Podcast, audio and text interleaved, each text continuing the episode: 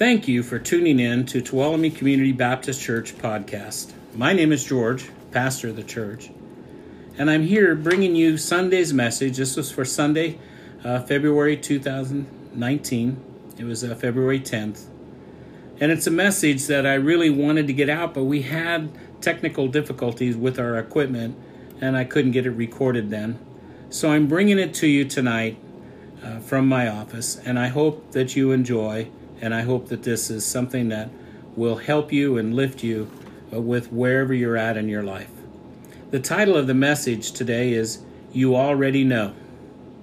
I know this is an interesting title, but it's something the Lord has put on my mind and my heart, and I got to tell you, it didn't come easy. Let me explain. I went to see my family doctor as I do about every six months. You see, after having a major heart surgery in your life, you must become really good friends with the people who say they want to keep you alive your GP, your general practitioner, and your cardiologist.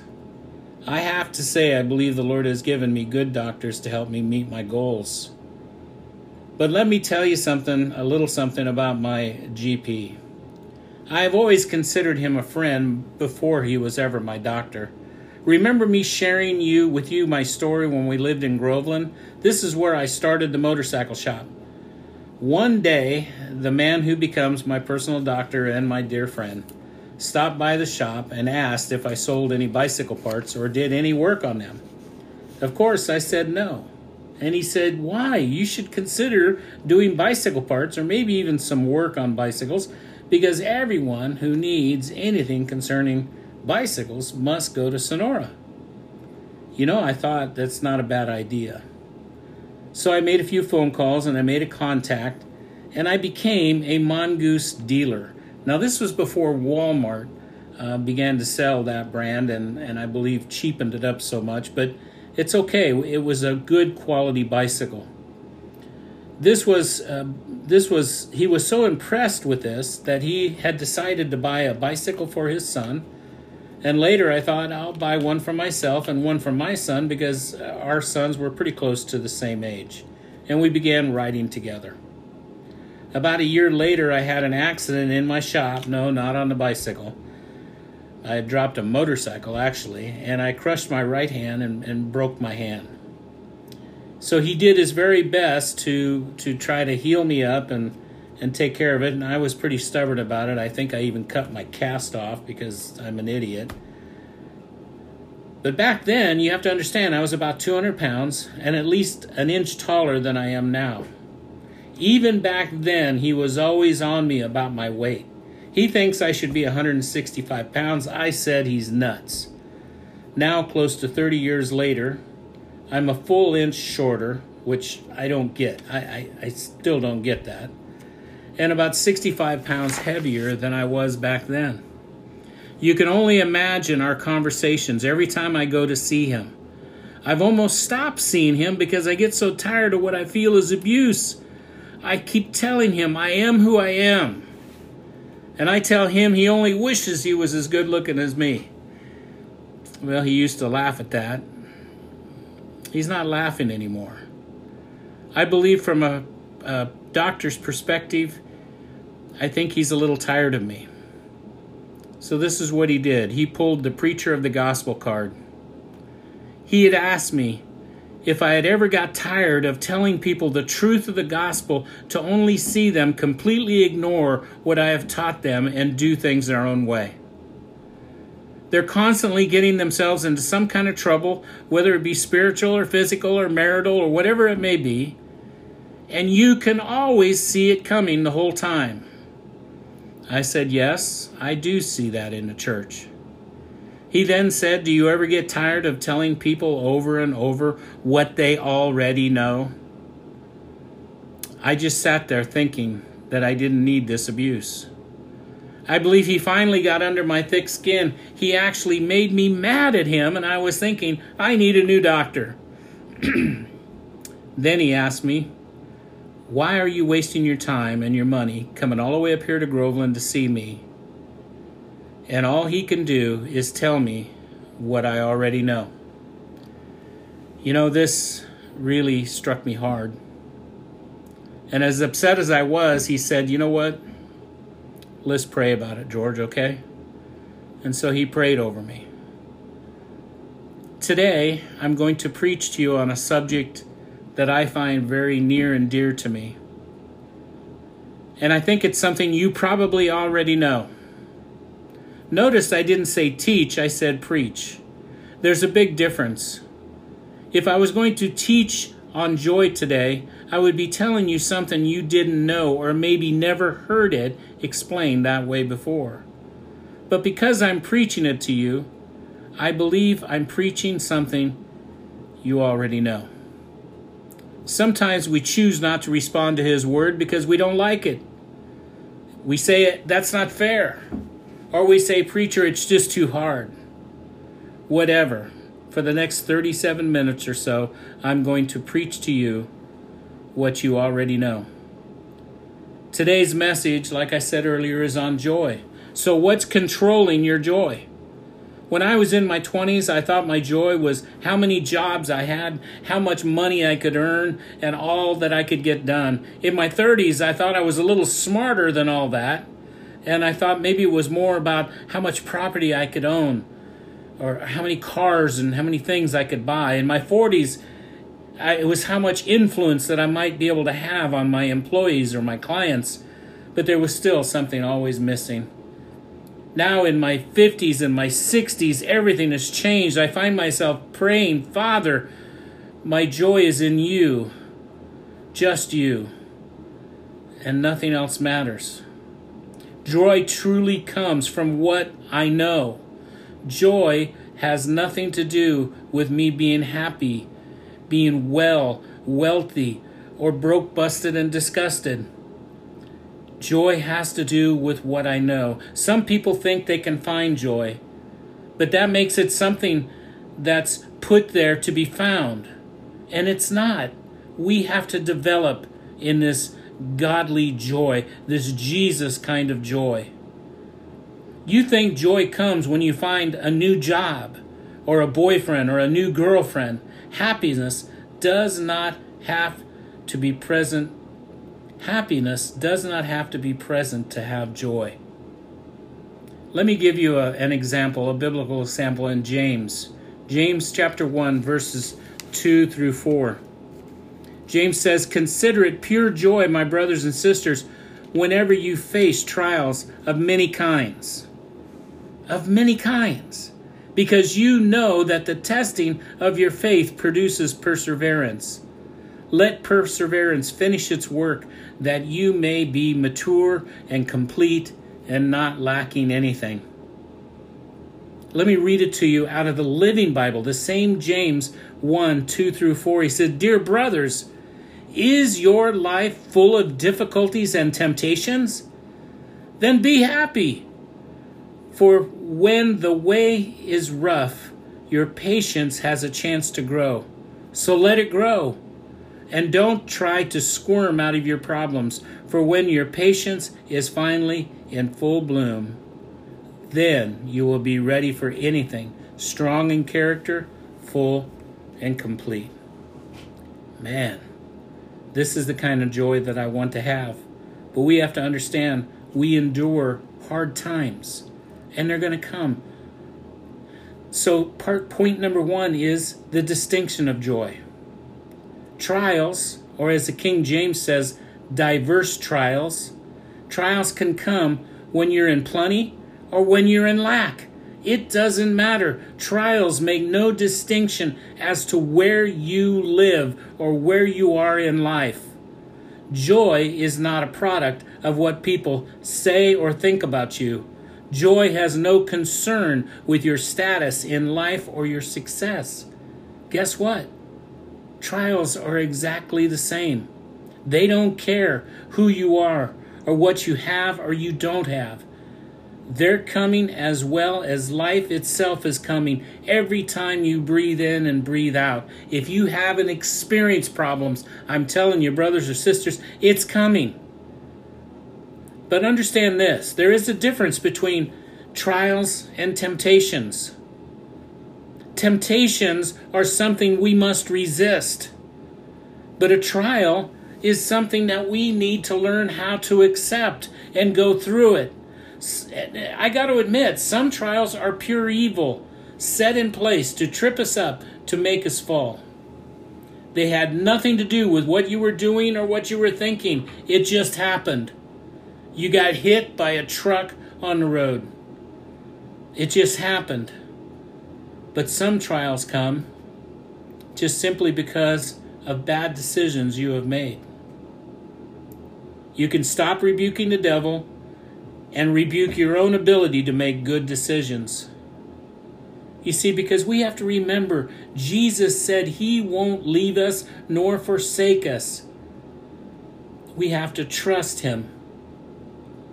There's a price to pay when we decide to go against God word, God's word. Things can open and enter in because we open the door with foolish decisions. This happens to us so easily. So, what is point number two? Point number two is we need wisdom.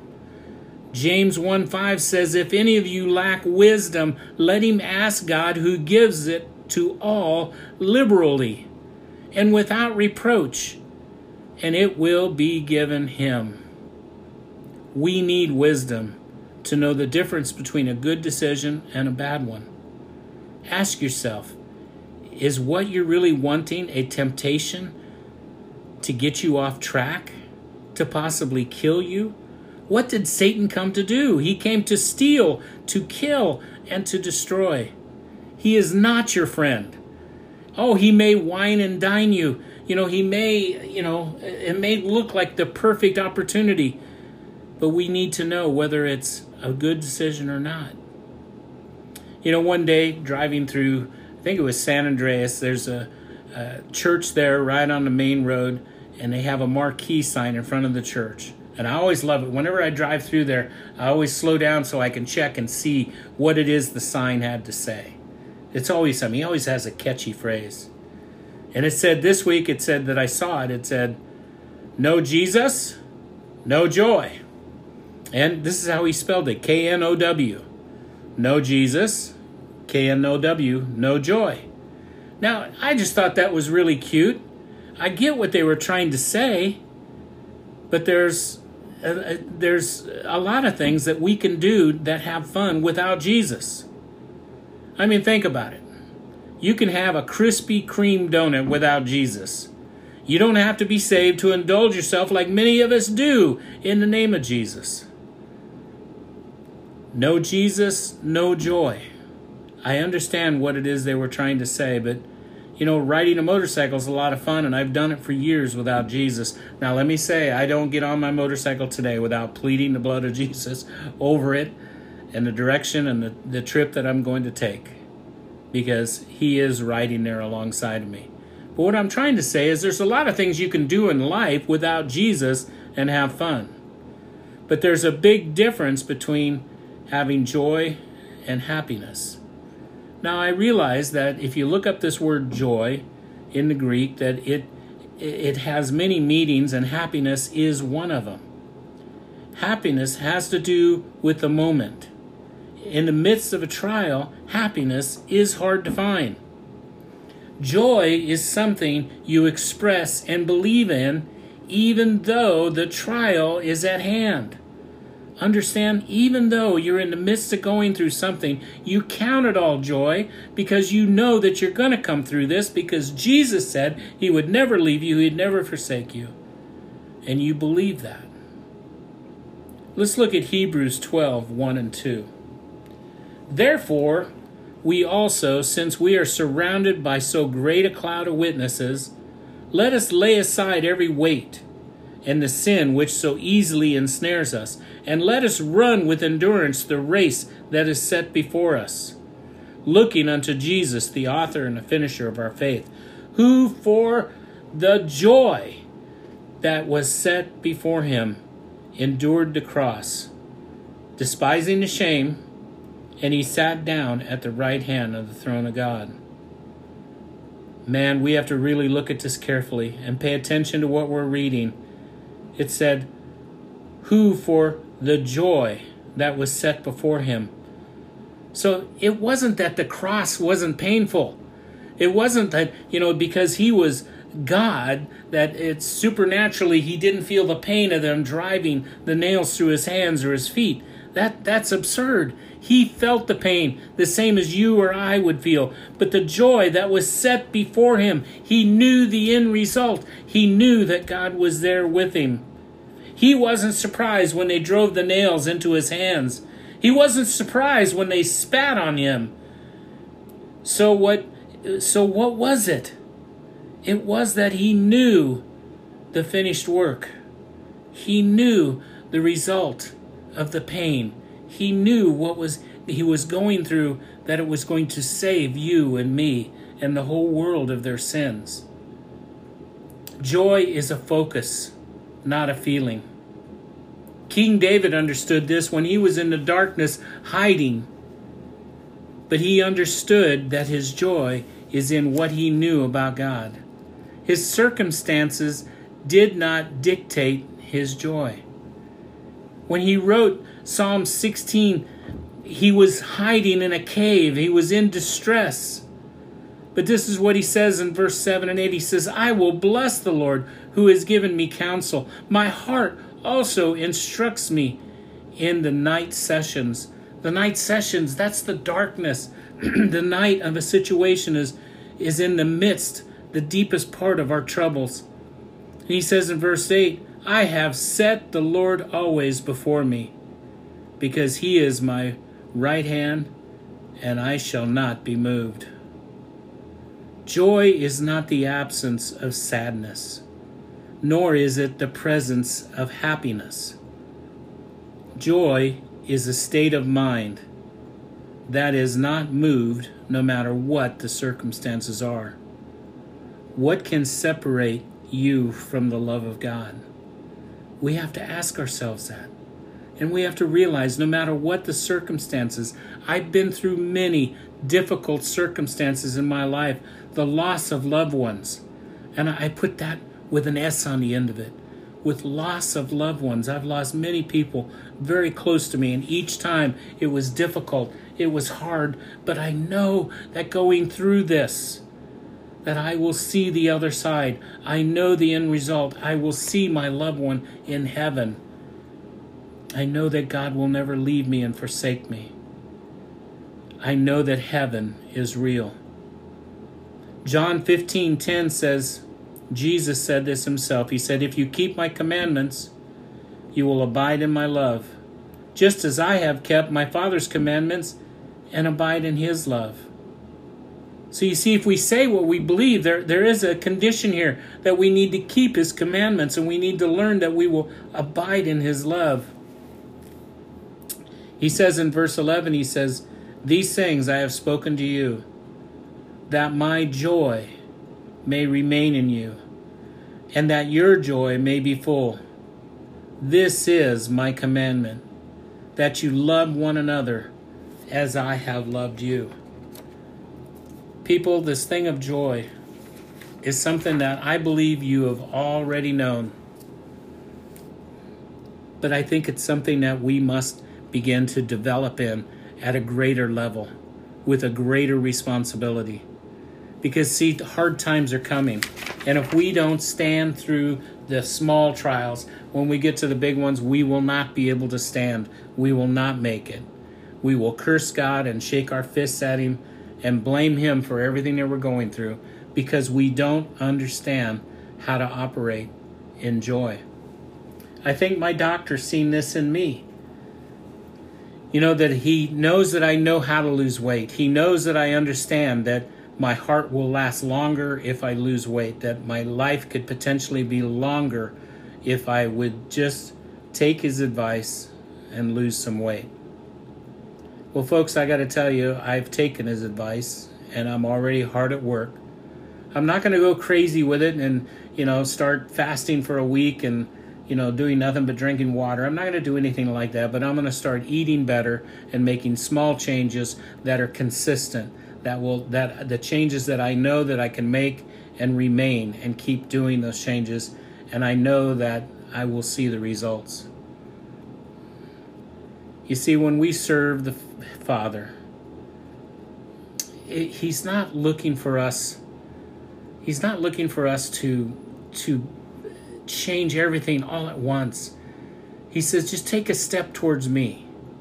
Just trust me just move a little bit in my direction and know that I am here that I am God and as we take each small step we'll begin to grow just like when you were saying that when we get through these trials if we can endure the trials that our perseverance will grow, that our patience will grow, and we will become a person that is not lacking anything. It is so awesome what how God has set it up that this is a journey. This takes time. This is a process. With that, I'm going to let you guys go. Thank you for tuning in. We're going to go into this next week. The title of the message is going to be You Already Know, Part 2. And I believe we're going to I'm going to give you some great Bible stories that shows that Jesus already knew what he was going to do. Every phase that he went through of his ministry, he knew what was going to happen. He knew what he was going to do. And we need to be in a place where we know no matter what the circumstances look like around us, no matter what it appears, what the world may see that we're going through, we will know that heaven is real and that God is with us and He has never forsaken us. And I believe that we will come through flying like an eagle because we believe in the King. God bless you, brothers and sisters. I hope you enjoyed this message. And hopefully, this equipment will work for us this next Sunday so we can pick up the next one. In Jesus' name, God bless. Bye bye. Jesus Christ, do you think you are what they say you are? You remember that day when Saul, who was persecuting Christians, was on the road to Damascus? And a blinding light came, and he fell down, and the first question he asked was, who art thou, Lord? Who is Jesus? Why cannot we escape him? Why is he in our conscience and in our mind so that our plays and our poems and our operas are about him? Is he just a revolutionary hero? Or is he something more? He only lived 33 years. He never traveled more than 100 miles. He never had any formal education. And yet, 2,000 years later, an entire generation is talking about Jesus Christ. Some say that he was a madman. Was he? There were others that said he was revolutionary. He'd come to lead a revolution. Was he a revolutionary? in the sense that he changed men's lives, he was, but he never led a revolution against Rome. Or was Jesus an establishment man? Jesus Christ is not the establishment Christ. He's building another kingdom. He's building an eternal kingdom. And then there were people that said that he was deliberately evil, that he was an evil man that he was a devil. What was he? That's the question. Jesus Christ, who are you? Who is Jesus? We can't escape him. We try to run from him, but there he is. He keeps popping up everywhere. Our greatest philosophers write about him. Our greatest historians write about it. Our greatest poems and plays are about him. You go anywhere in the Soviet Union and you'll see images and art, and much of the music has to do with Jesus. They can't escape him. Well, we know some things about him. We know he was a man. Jesus was completely human. He was representative of man because the Bible says he was identified, he was numbered with the transgressors. We know that he was hungry, we know he got thirsty, we know he got tired, we know that he had the joys of friendship, we know that he wept at the tomb of a dead loved one. We know that he had all the characteristics of a man, and yet, very interestingly, the Bible says that he never committed a sin. There isn't a trial or a testing or a temptation that Jesus has not been through before you, and he resisted them and overcame them all.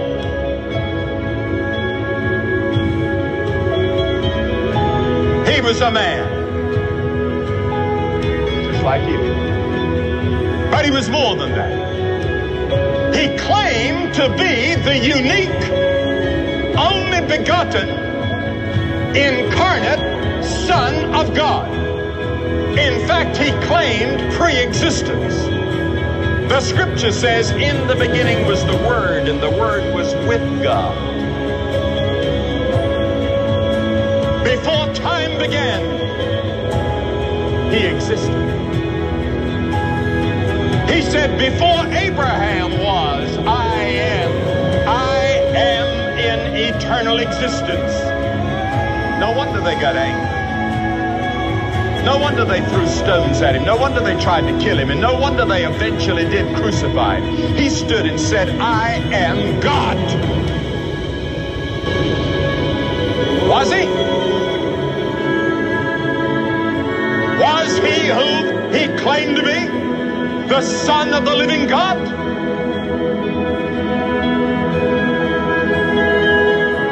Jesus Christ claimed to be the Son of the living God. And you know, at his incarnation, or his birth, that was not his birth, or that wasn't the beginning, that wasn't the origin of Jesus. That was the beginning, that was the beginning of his incarnation. Because he has always existed. From everlasting to everlasting, he is God, the Bible says.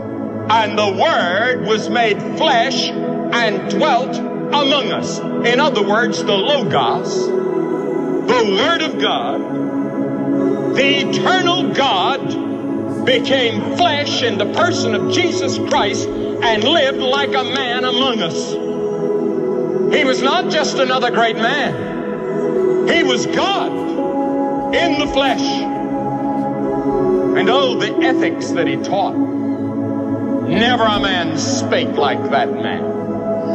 In the Ten Commandments, thou shalt not commit adultery, but I tell you that if you even look on a woman to lust after, you've already committed it. He said, Moses said, Thou shalt not murder, but I tell you, if you have hate in your heart against your brother without cause, you're already guilty. He lifted man's ethics to the highest plane and demanded that we live that kind of a life. He himself lived that kind of a life. How do you explain Jesus? Jesus Christ, are you what you say you are? You know, they only brought three charges against him to crucify. One, they said, this man loves sinners. That was one charge. The second, he healed on the Sabbath day. And the third, he claimed to be the Son of God. Was he the Son of God?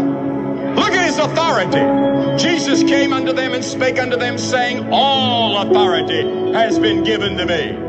I know one thing. He forgave sin, and no prophet ever did that. And then look at the death he died. Did ever a man die like Jesus? The lightning flashed and the thunder roared and the earth began to shake. And even the soldiers confessed that this must be the Son of God. Anyone that can see Jesus on that cross and not be touched has a heart of stone. They first took off his clothes. Then they took long leather thongs with steel pellets or lead pellets on the end. And beat him across the back until he could hardly stand up.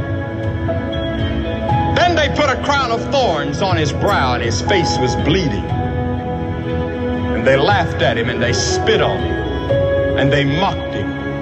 And with one snap of his finger, 72,000 angels had already drawn their swords ready to come to his rescue and wipe this planet out of existence in the universe. And Jesus said, No, to this end was I born.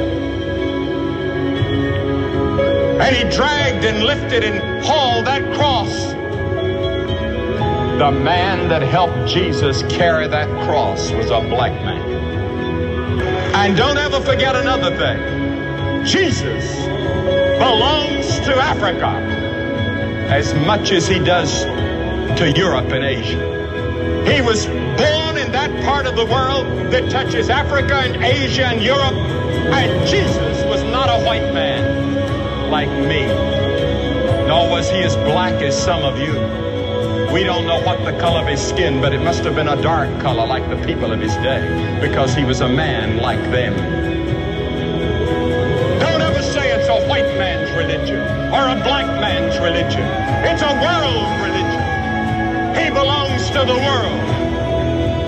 When he died on that cross, they nailed him, they put the nails in his hands. And you know what he said? Forgive them, they know not what they do. Forgive them. Could you forgive somebody that's putting nails in your hands and you know you didn't deserve it? That's how he confronted the violence of his day. And then, on the cross, he said, My God, why hast thou forsaken me? And then he dropped his head and said, It's finished. What did he mean?